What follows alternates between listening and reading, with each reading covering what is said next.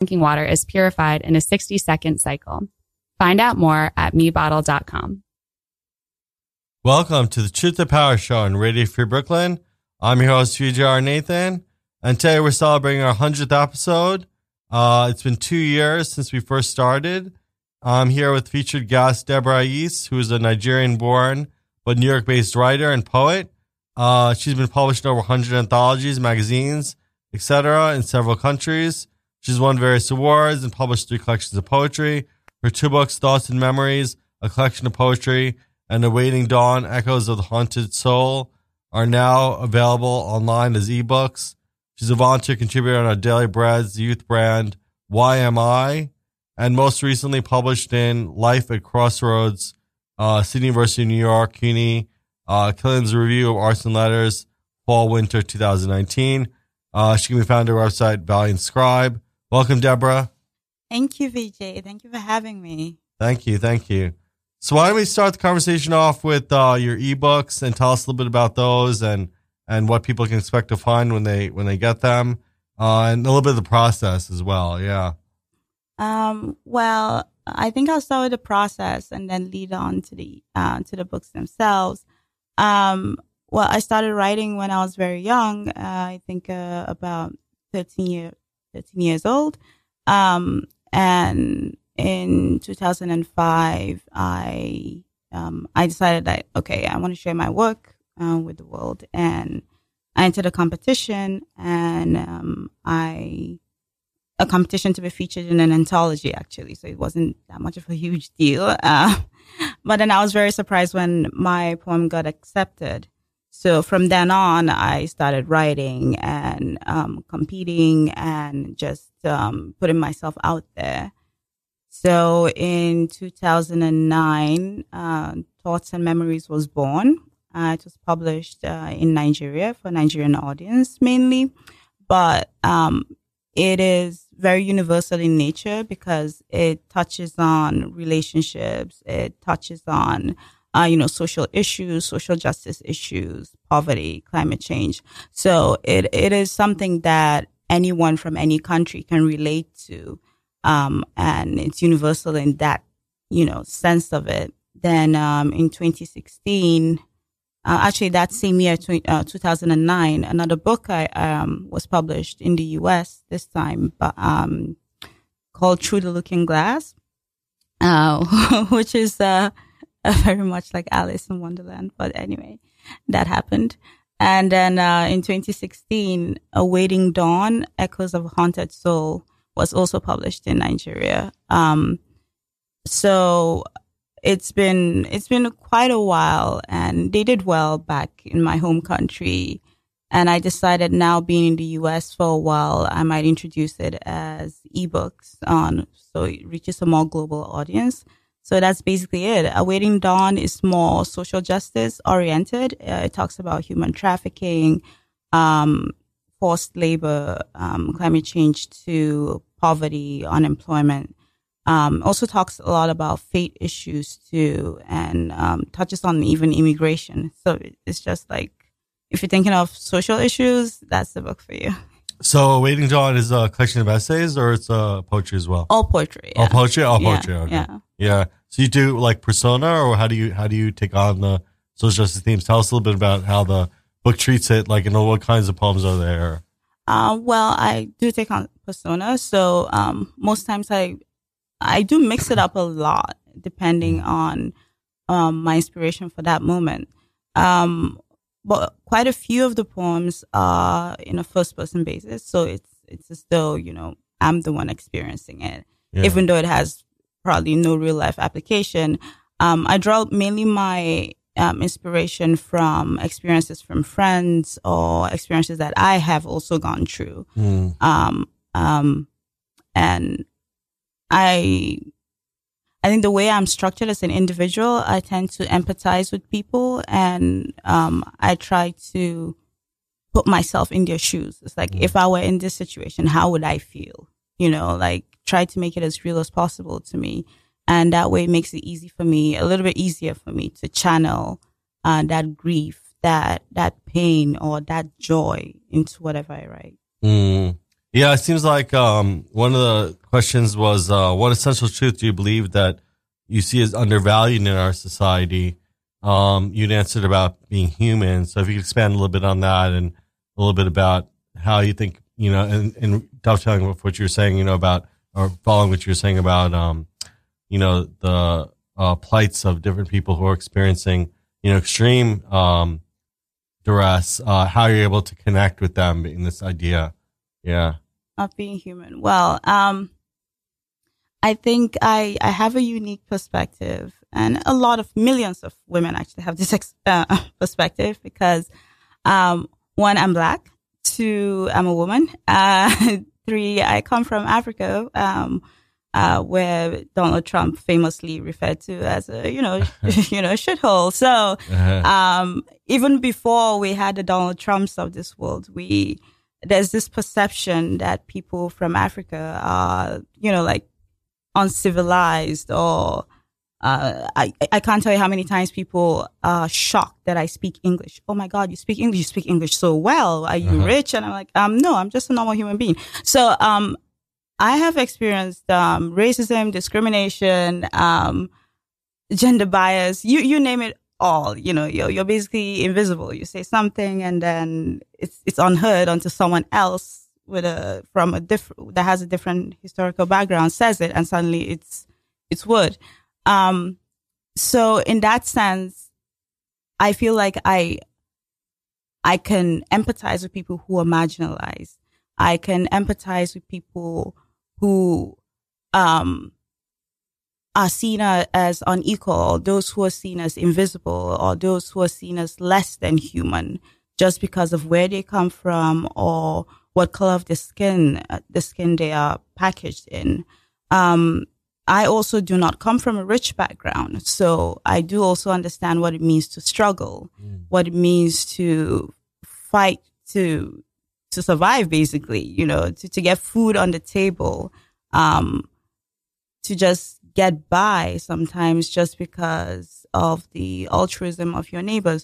So if it's, um, I'm from a, a country which, um, I would say is not a shithole, but does have its social challenges, infrastructural challenges, as with every other country in this world.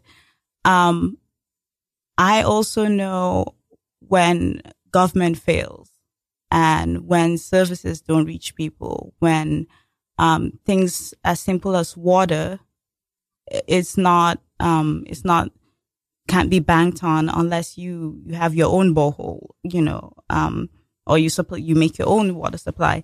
So I feel like, um, my experiences make me understand the humanity of it all that um, we have 8.7 billion people. Oh, is it 7.7? I think so. 7.7 yeah, seven, yeah. yeah. I'm adding one, 1 billion already. 7.7 uh-huh. billion people yeah. on this planet. Um, and just about 1% of those are wealthy. And there's nothing wrong with that if you work hard and if, you know, you give back to society, if you want to help out your neighbor, that's wonderful. Like I will not begrudge you that.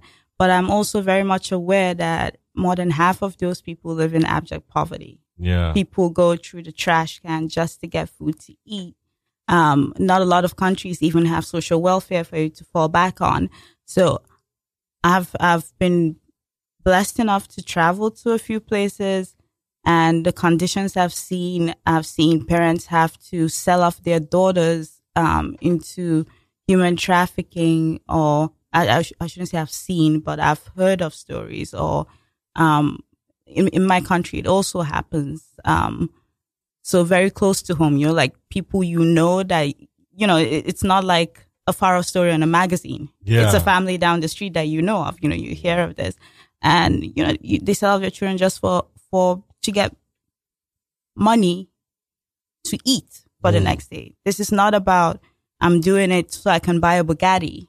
Mm. This is basically so I can survive and hoping that she's going to do better no matter what it is, that she'll be better off than this place that she's currently in.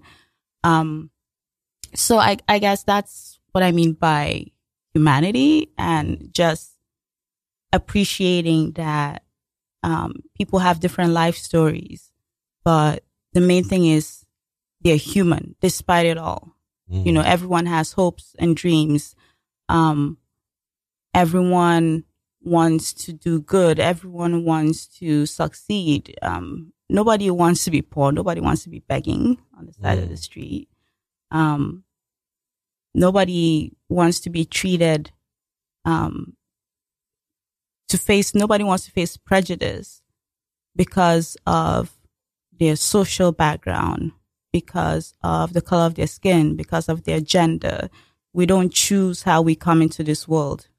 We don't choose what family situation we find ourselves in, but we have to make the best of it. And the least that we as human beings can do is to help each other out. Mm. Yeah, yeah, I think it's really great. And I think that um, when it comes down to it, we have to find a way to empower ourselves in our community so we can find that truth. We can find that aspect that is going to be that shining light. And um, so the question is basically like, what specific truth um, acts as a way for your own empowerment? And in what way do you feel that that kind of has been a guiding light for you? Um, well, let's see. For me personally, um, I found truth and I found comfort and I found light um, in in the experience of having a relationship with Jesus Christ.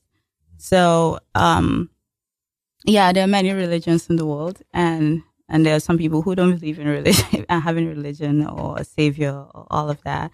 Um, but for me, I was, um, I would say lucky enough, privileged enough, um, to develop this relationship with a person called Jesus Christ and, um, being more like him, uh, someone who had compassion on the sick, someone who had compassion on, um, you know, the poor, the, the marginalized too, you know, the, the prostitute that everyone was going to stone to death. And he's like, um, he who is without sin should throw the first stone, you know, pointed out the hypocrisy of, of, um, of people back then.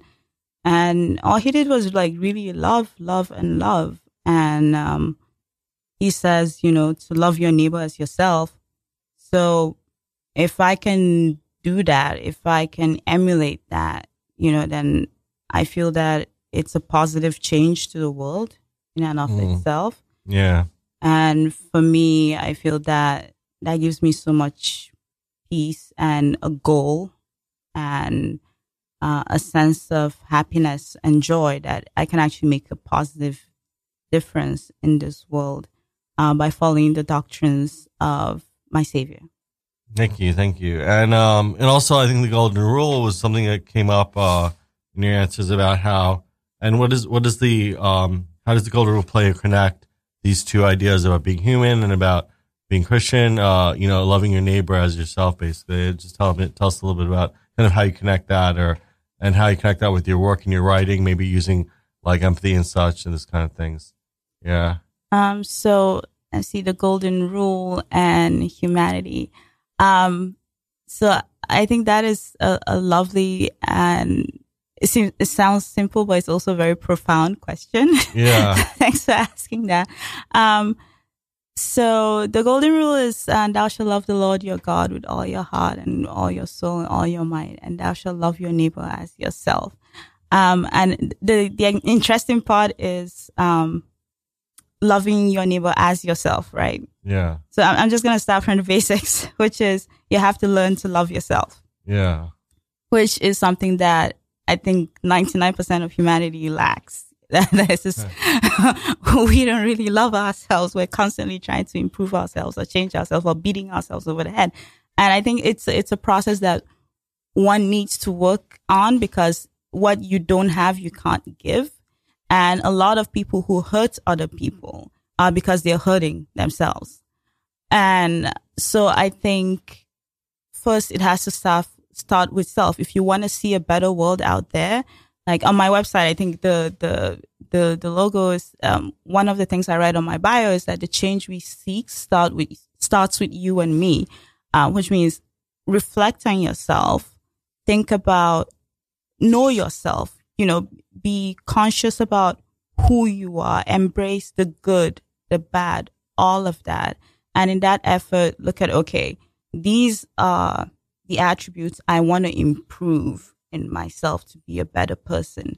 And only when we do that can we then begin to share that love, share that acceptance, share that mercy, share that, um, that will to do good with others, with our neighbors. Mm. So if I accept myself for who I am, I will not be, um, in, what, what would I, um, discriminating against someone else that looks different or looks a certain way because I'm okay with myself.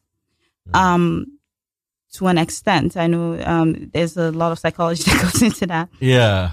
Um, but then if I'm not saying that, um, you think yourself superior to someone else. I'm just saying you accept yourself for who Oh. you are and you love yourself. And that way you know that it's okay to love other people more freely, um, more wholesomely. Mm. And also I think it, um, breeds tolerance. So loving your neighbor as yourself is also about tolerance because we're all different and we all have different ideologies and we have different beliefs.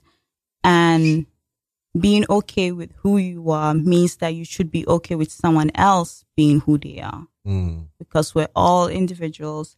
Even if you have the same religion, the same political view, even if you have the same socioeconomic standing, everyone is an individual and you just have to learn to accept other people as you would want to be accepted yourself. Yeah, it seems like uh, we go around holding ourselves as the principal object of our attention and affection and practicing exchanging self with others, you know, so that then others become the principal act, act or, or, or our um, attention and focus is, is one of the principal uh, steps we need to take. But of course, before that, prior to that, we have to have good self care and self attention and self love, you know, so uh, building on that foundation, then only can we go to the next step of exchanging self with others where we can have others as our the object of our affection and the object of our attention and such. So it's a very good very good um, primer on for people to think about and uh, consider. Um, talking a little bit about social media and the phenomena of social media what experiences do you often reflect on? As a watershed moment watershed moment in your own process Uh, well, uh, social media is a is an interesting phenomena. Uh, I don't know if it's it's a phenomena for the- for good or for bad, Yeah. but I can say that um, it, it links well with just what we're talking about. That um, social media has amplified um, who we are as human beings because there's this detachment, right? It's like this third person, as a fourth person dimension to it where you feel like anything you type or you say or you do is somehow disconnected from you and you don't have to bear the consequences of it. You know, when you type it out, that's, that's the frame of mind. And then some people are shocked when it actually has uh, repercussions. Um, but social media is a tool, um, I think can be for good and can be uh, used for evil too. But um, it has made me, um, I think it has ac- accelerated our relations as human beings or the lack of relations from as as human beings. And now all we have are Facebook friends, and all we want are likes, uh, but we don't take the time to connect with um, the person next to us. Mm. So I think that's kind of a um, a side effect that I feel uh, social media has that shouldn't have. On on the flip side, I think it's a it's a good medium to get um, your message across to uh, a much broader and larger audience Mm. as opposed to one person standing on a steeple. Yeah. It seems like, uh, you know, a lot of people find, uh, many people do find, you know, they find the community online, the people who can support them, especially when they're in situations of, uh, duress or they're in situations where they're being kind of, they're not finding a, a connection with people around them, but it shouldn't like supplant that at the same time. It shouldn't like, it should just be a, a device that's used to find community and find, uh, messages and all that, that, that can support you. But at the same time, it shouldn't just like completely replace human to human contact, which is very important to foster as well. Actual communities, you know, um, it should, but it can be a supplement. It can be something that can help you or connect you to actual communities. But uh, it can definitely something to amplify messages and and and assist people. But um, yeah, I mean, in regards to um, like how people can when they connect with your work, uh, what people can, what you hope people will take away from your work, and uh, then hopefully we'll get a chance to listen to uh, a little bit from your work. I, I sorry I didn't uh, I didn't remember to tell you to, to prep you for that, but hopefully you have something accessible. Yeah. Um, yeah. so good, good. So why don't we tell us a little, before before we get to the actual work? Why don't we talk a little bit about what do you hope people will get from your work, um, uh, readers? Um, what what what do you hope they'll take away from your work? Yeah, Um, most importantly, I hope they will take um the takeaway would be action. Um, it's great to be a keyboard warrior. It, it helps Yeah. definitely, hundred percent helps. Um, a keyboard warrior. yeah, It was which means um back to just circling back to social media you Oh, know like supporting causes liking retweeting oh yeah, um speaking out for what you think is a wrong you know in society and you know yada yada yada. yeah. I think they call it slacktivism. Slacktivism. Slacktivism, I'm. I'm so behind on the yeah. times Yeah. but yeah, um, I, I think that is all great and well, but I also think we should go a step further. Um, it could be winter is going to be really cold this year. yeah, It could be getting a few extra blankets and hanging out to your neighbor who you know, um, you know, or even they have struggling. like coach drive and all that. They have coach And drive coach and all drive. coach drives and all that kind of thing.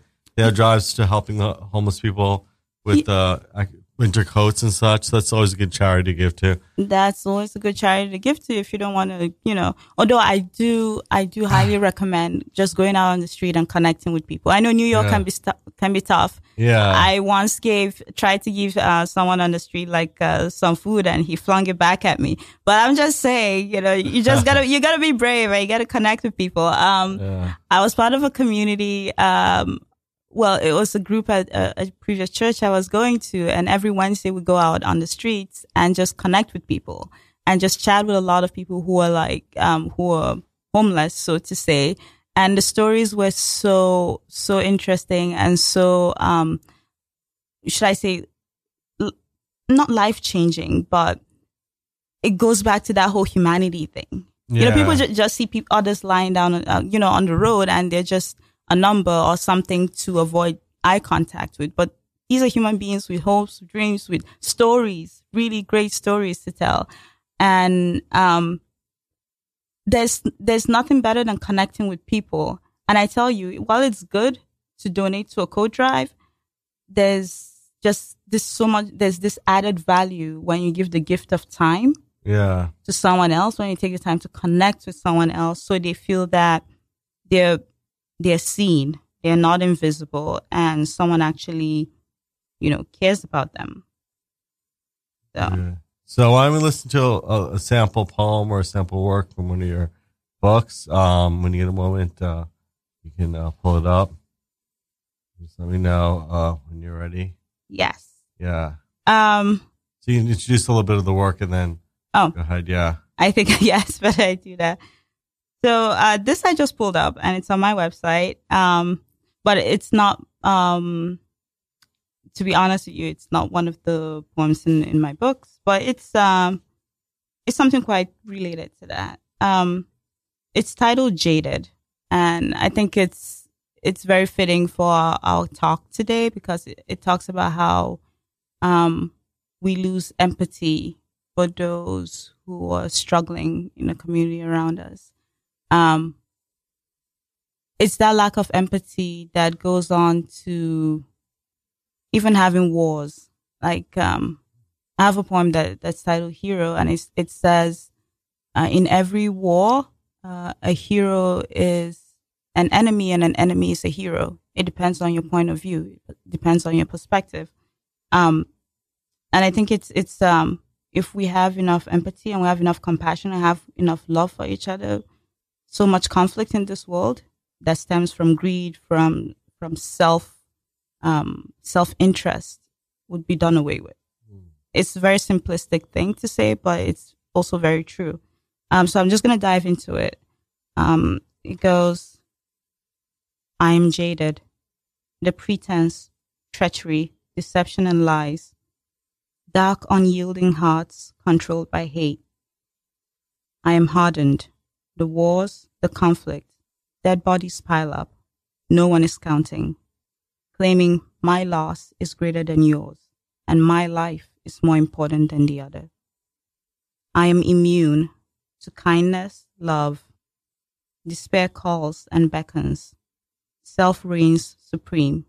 National interest, perhaps a close second. I have acknowledged your written word is true. The words come to pass.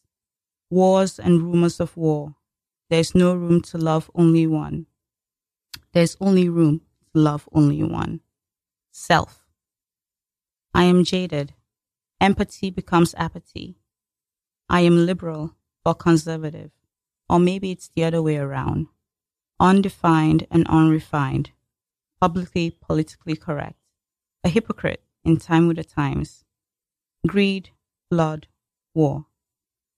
Um, it's very short, and that's about it. Yeah. Um, thank you. Thank you. It, it definitely weaves in the personal and the political. You know, I think it's a very good example of how, you know, our personal feelings about each other and such can be woven into the larger tapestry uh, that we're all experiencing. So I, I, got vibes of like, you know, weaving in that personal and the political. So in that, in that regard, I'll ask you, you know, what does the personal political mean to you?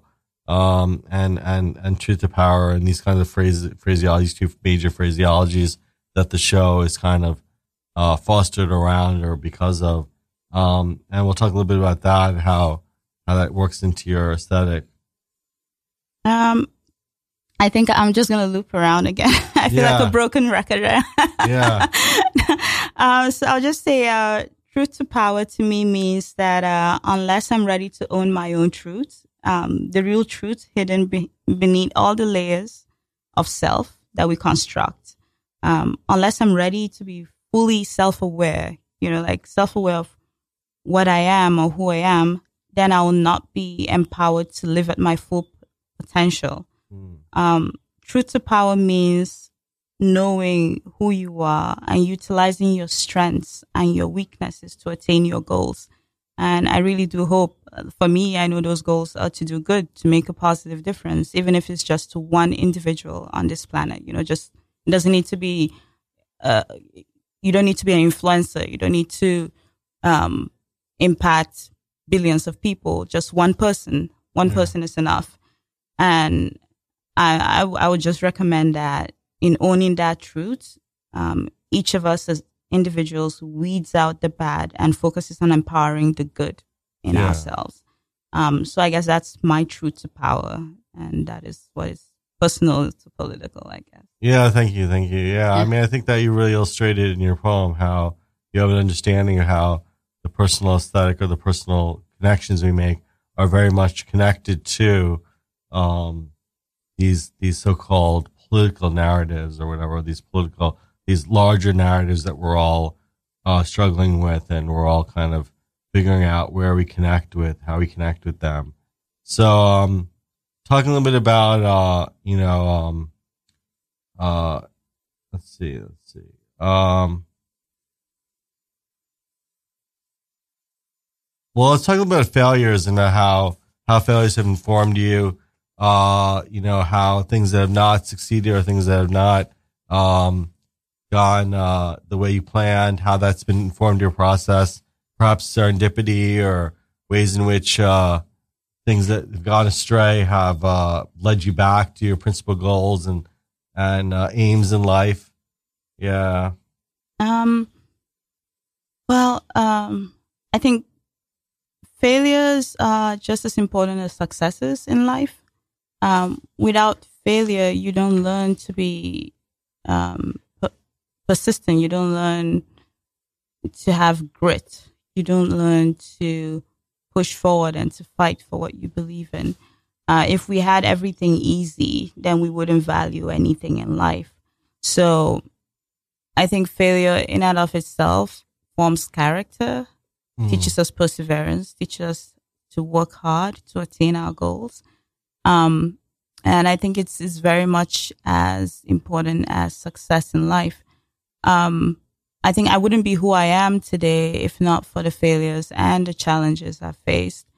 Um, every rejection letter, um, that feels like a, a slap or a knock down your, you know, um, every rejection, everything that's piled up helps you to push forward to be better mm. because you're like, okay, it wasn't good enough this time. How do I improve myself? How yeah. do I improve my work? You know, it, it, it just, it helps you grow. If, um, everything you did was great, you would never grow. You just stay stagnant. So I think failure is very important. It's a good motivator to, um, not only build character, but to also help us be better than who we are. Thank All you. Right? Thank you. So, um, also, uh, talking about other people's work and influential, influential works on yourself and, uh, what one work would you, um, hope that others will get a chance to experience? Um, you know, that, uh, everyone in the world could experience a poem or play or song or film or any kind of book. Uh, but not counting your own work. So, what what work uh, would you hope that everyone can experience? Yeah. Um, I think one of my favorite quotes um, is I don't know. It's, contested. Some call it a poem, others call it a quote. But whichever one it is, um, it's uh, D.H. Lawrence's poem or quote, as should say. It's titled "A Wild Thing," and it's ingrained in my head. And it goes. Uh, it basically says I never saw a wild thing feel sorry for itself. A small bird will fall, uh, will, I think, drop frozen dead from a ball without ever having felt sorry for itself. And, um, maybe that's a bit sadist. I don't know. Yeah. But, yeah. but, but um, I, I, I, try to look at it from a, a positive um, perspective, which is um, just push forward. Just yeah. fight the good fight. You know, it, there's there's no time to sit and cry. There's no time. Um, I mean, for our mental health, yes, we should create time to mourn when we need to mourn, to cry yeah. when we need to cry, for all of that. But I'm just saying, at the heat of the moment, for to attain your goal, uh, limit the times of wallowing in sorrow, and you know, pick up your boots, tie up your bootstraps. Yeah. You're at war, you know, like you're at war to get things done. You're at war to make this world a better place for generations to come, for the people that are here now. Mm. Um, it's, uh, it's a war uh, that is, that's been everlasting, good versus evil. And, um, I just want to see as many soldiers on the side of the good, you know? Yeah. Thank you. Thank you. so yeah, so this is the hundredth episode. I know we'll talk a little bit about that and about how the process of the my own show and the show uh, has been evolving. And we started in November of 2017. For a long time, I was doing pre-records. I was kind of meeting up with people and we were recording episodes. Um, so the first uh, 35 or so episodes, I think 35, 36 episodes were um, all pre-records, and then we started going live every Monday at 8 a.m. starting last year. Just around September, Labor Day, I believe, last year. So it's been about a year uh, going live. Um, you know, and then uh, and then I had a bunch of guests, different guests, various guests. Uh, you know, just to kind of some of them in the meditative path and the meditative religious path, some of them on the uh, more leadership path and all this kind of thing, and uh, many writers and poets. So it's it's a good combination of you're a good combination or a melding of all these different kinds of uh, aesthetics of like the uh, uh, also you you're part of um, the Redeemers writer group, writers group, I believe. Why don't we talk a little bit about that and about how community and how we can form communities and uh, and and support each other. So why don't we talk a little bit about that and tell us a little bit about the Redeemers writers group. Uh, Redeemers Writers Group ha- is a is a darling of mine. I would say it has a very soft spot in my heart. Um, it's uh, it's it's it's a wonderful group that's been in existence for over a decade. I I joined fairly recently. In general, I think last year January or so, um, and I loved it. I fell in love with it because the group fosters community, like you said, by there's just there's just this feeling of of warmth, you know, when you meet with um, with people in the group, and um, we encourage each other and we strengthen each other. Uh, usually, like a, a normal format for a meeting, I would say is we would maybe have a panel and on practical things, you know, like um, how to find and book a reading, which would be the, the next uh, topic we'll be discussing actually on Tuesday, this Tuesday, 19th, uh, at 7 p.m. at 1166 uh, 6th Avenue. Um, but I, I, and then afterwards we'll go into little breakout sessions where, you know, everyone is encouraged to bring something you're working on. Uh, it could be something that's past, present, and people just help you improve it with so much love. There's so much constructive criticism that it it strengthens whatever you're writing in. And I think it's during the breakout sessions that you have that you have this feeling of community the most because it's just like four or five people in each session, and then you get to really talk about your your work and uh, challenges you're going through. And what I love is that the group in totality is such an eclectic mix of artists. So we have uh, screenwriters, we have poets, we have authors, we have editors, um, you know, people that work in publishing houses. We have um, people who uh, are podcasters and we have philanthropists. We, it's, it's just this whole mix of people. We have people that work, that write for the Wall Street Journal, you know, Yeah. Okay, so it- it's it's just this mix of anyone and you can find them there. yeah. And it's um it makes it very fluid that way and very wholesome, I would say. Yeah. And also pulling from your bio about uh, that you're a volunteer contributor to our Daily Bread's youth brand, YMI. Hmm. So tell us a little bit about that. And uh, can you answer the question, why, why am I? Or why? Why am I? I know, I know Yeah, right? yeah. What's So- your answer? What's your take on that? Uh, why? Ask joining why with resistance. Yeah. So um I started writing for uh, as some may know, um our daily bread is is I think well known in mainly the global south and Asia. Uh huh. it's very it's um it's a ministry that's very well known they usually have devotionals that they mail out to people every like three months and stuff and a few years ago i want to say a decade ago because the years really fly by very fast these days Yeah. um, and the youth branch was established which is why am i and it's it's the it's actually why am i in existence Wh- what Mm. is what am I here for? You know, um, why am I me? You know, so, um, that talks to that.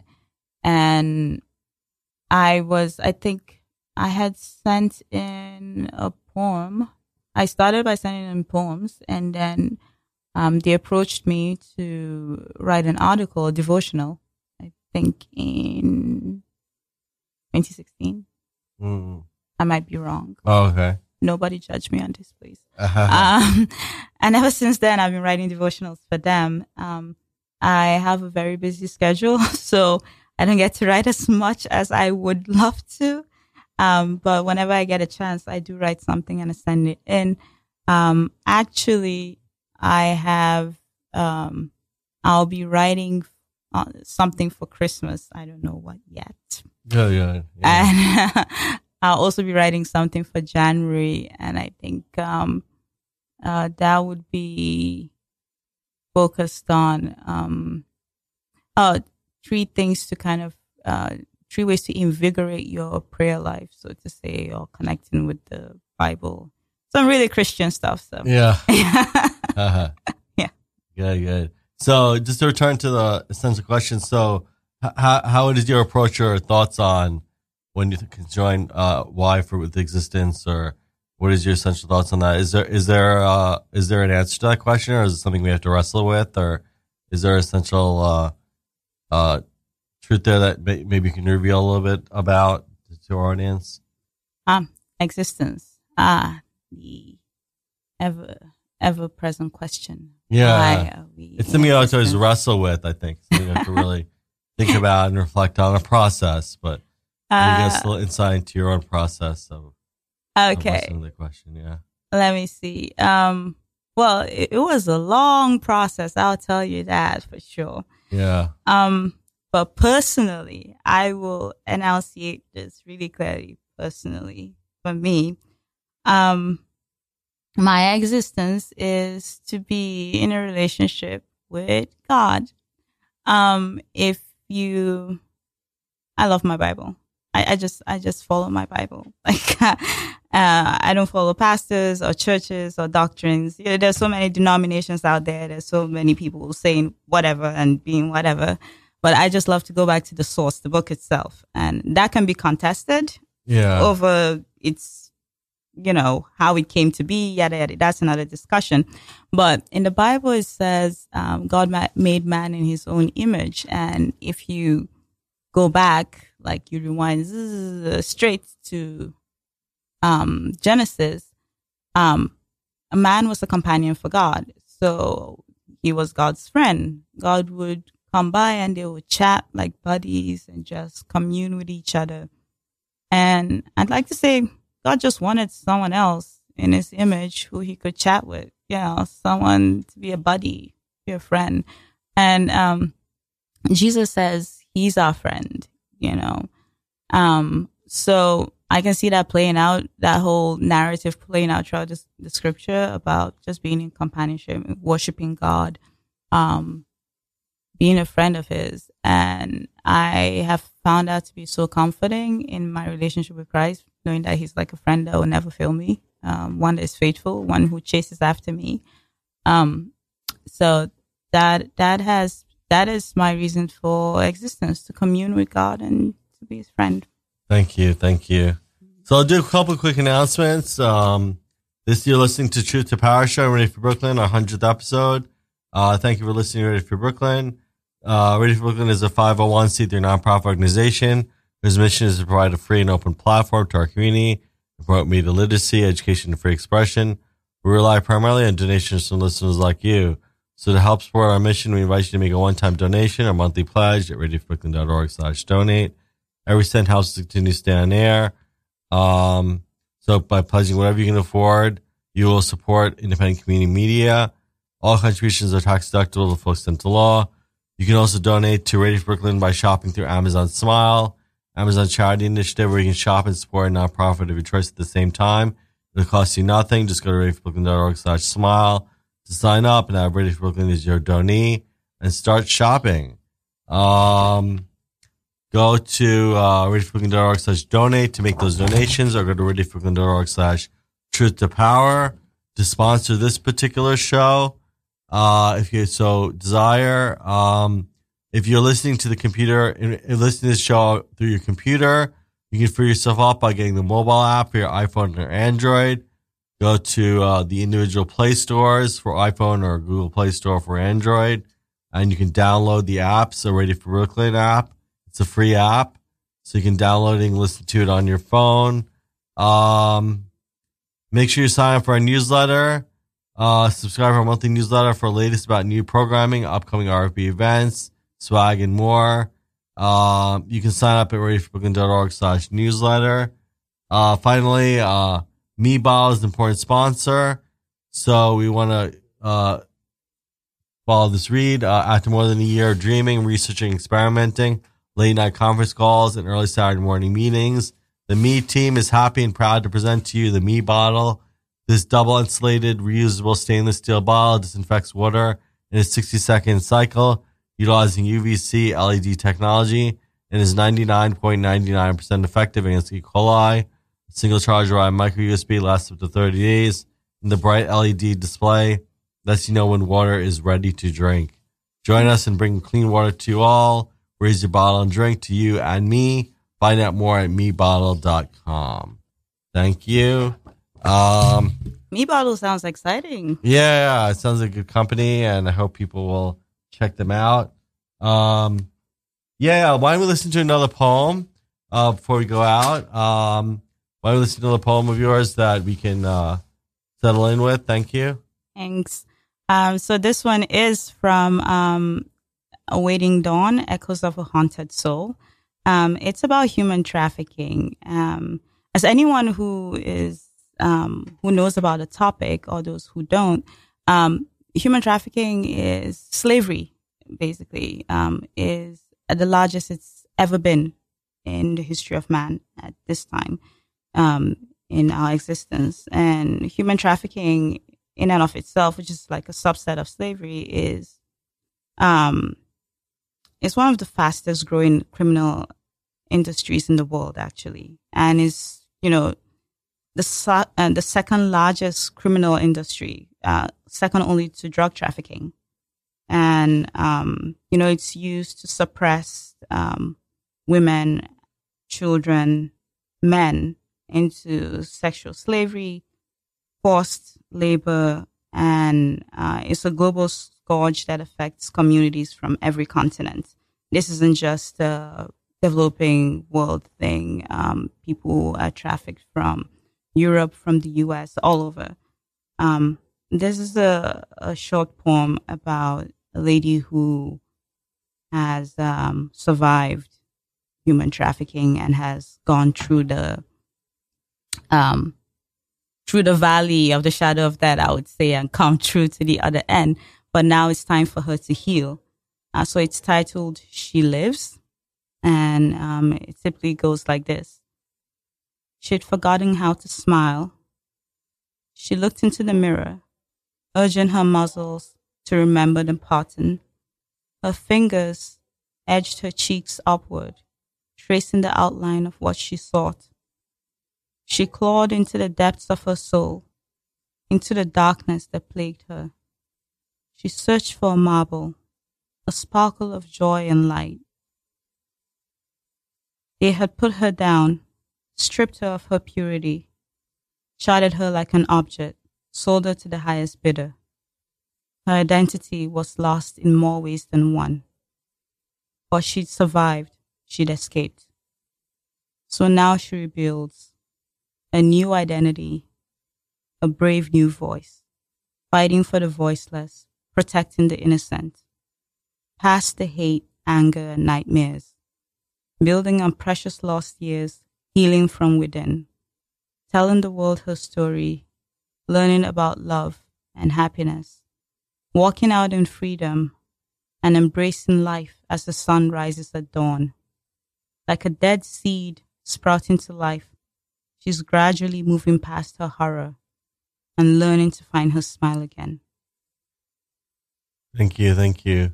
So it's very nice to hear that poem as an example from uh, that was from the collection uh, Awaiting dawn. Waiting Dawn, right? Yeah, and that was a persona poem, right? That was like in the personality of someone who's been, uh, or in the um, guise of a person who's been uh, character, being character, being narrating from their perspective. Mm. So it was very good, and it was a very good sense of you know the struggles that the person, the speaker, went through, and all this kind of thing. And we talked a little bit earlier in the show for those just tuning in about the process and a little bit of the process and the philosophical outlook that um, helped underpin the writing and the composition of that. Um, so anything more you'd like to add about that particular piece or about um, your process in general before we close? Any other closing thoughts? You can also give shout outs to your uh, websites and social media as we start to close down, as we to wind down. Uh, yeah. Um, uh, for anyone who writes out there, uh, I just want to say, um, reach into who you are, empathize with those around you, read a lot, travel if you can, and just um, try to see life through the eyes of others. Um, I'm on Facebook. That's about it. And uh, my my handle on Facebook is Miss. That's M S Debra Ayis. That's D E B R A A Y I S. That's M S D E B R A A Y I S. And my website is valiantscribe.com. And, um, yeah, check out my two books on Amazon Kindle. You can get it for free if you're on Kindle Unlimited or just for five ninety nine if, you know, you want to buy it. Yay. Um, Yay. so yeah, if you just type in my name, Debra Ayis, that's D E B R A and A Y I S, um, both books should come up. Good, good. Thanks. Thank you, thank you. And we still have a few more minutes to chat a little bit more um, about anything that's coming up for you, about things that are coming on, uh, upcoming uh, readings or anything like that, or anything that's coming up for you. Uh, Um, yeah. Yeah, um, just this uh, Sunday that went past, um, I was at Trinity Church at um, Wall Street. They had the the biannual poetry festival, so that was great. I read as part of the Redeemers Writers Group and um, Redeemer Writers Group. Sorry, um, I'm doing this interview now. Yeah. Tomorrow Yeah. I'll be on a panel um, speaking about uh, how to find book readings and. Um, I will also, uh, two of my articles will be coming up on YMI in December and January. I'll also be reading at an impact concert on, on supporting menstrual health management efforts in uh, the US and in a few countries in Africa. So I'll be speaking at that. And I'll also be, um, escapes me. Well, it's all on my website. If you just go to yeah, about, I have this whole link of, of things. Oh, and I have a poem coming out in a literally, uh, literary journal in December too. Heart and Soul Literary Journal and have a piece coming out on that too. Cool, cool. Um, yeah. So, as our, before we go to our out song, why don't you tell us a little bit about why you selected uh, Dare You to Move by Switchfoot? I believe you selected any, any resonance with you, or what was the. Oh yeah, yeah. That's that's my wake up song. Uh, okay, not really, Uh-huh. but uh, it resonates so much with me. Uh, just like the poem I shared with about DH, um, the DH Lawrence one. It's saying, you know, get up, you know, do something. Um, Yeah. just don't. Even if they kick you down, don't stay down. Just get up, do something, move, crawl, run, whatever it is. Just make a difference. Do something positive. Do something good. Be the change you want to see in this world. Um, and that's just it. And Switchfoot is like my all time favorite band. So I, you can always catch me rocking out to them at concert whenever they come to New York City. So, yeah. So this is our hundredth episode. I hope listeners will go to radiofreebrooklyn.org slash truth to power and listen to our uh, previous 99 episodes. Uh, you could binge listen to it over the holidays. Great way to spend your holiday season. Binge listening to Truth to Power show. Uh, we have, um, we're going to keep going keep this team going, but, um, we've had some really great guests and, and this one included, uh, you know, in the past hundred episodes. So I hope people will listen. I'll probably try to figure out a way to do like a guide too, so I can kind of organize the show a little bit more. So people are listening, looking for particular topics or particular kinds of guests can have a little bit way, a way of managing the hundred episodes. So newbies, a newbies guide to Truth to Power show, I'll probably end up creating. Uh, we have about two more minutes in the song, is about four minutes long. So we have about two more minutes. Um, also, people can find out about my own writings at vgrnathan.com. Uh, I have two books uh, published uh, Escape from Samsara from 2016 and Celebrity Sadhana or How to Meditate with a Hammer from 2018. Uh, these poems are uh, out there, so you can. I put some sample poems out on my website as well. Uh, so people should definitely check that out. Um, yeah, yeah. And then we rebroadcast on Thursday at 9 a.m. So we, we originally aired Monday at 8 a.m., but we rebroadcast at Thursday at 9 a.m. for now. But you should always check the ch- schedule to confirm that. So, um, thank you. Thank you so much, Deborah, for being here. Thank you so much for having me. Thank it's an you. honor.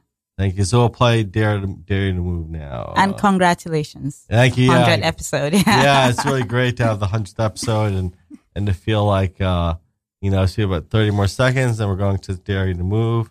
Uh, thank you, thank you, thank you to our listeners. And I hope you'll uh, you'll definitely tune in some more. Thank you.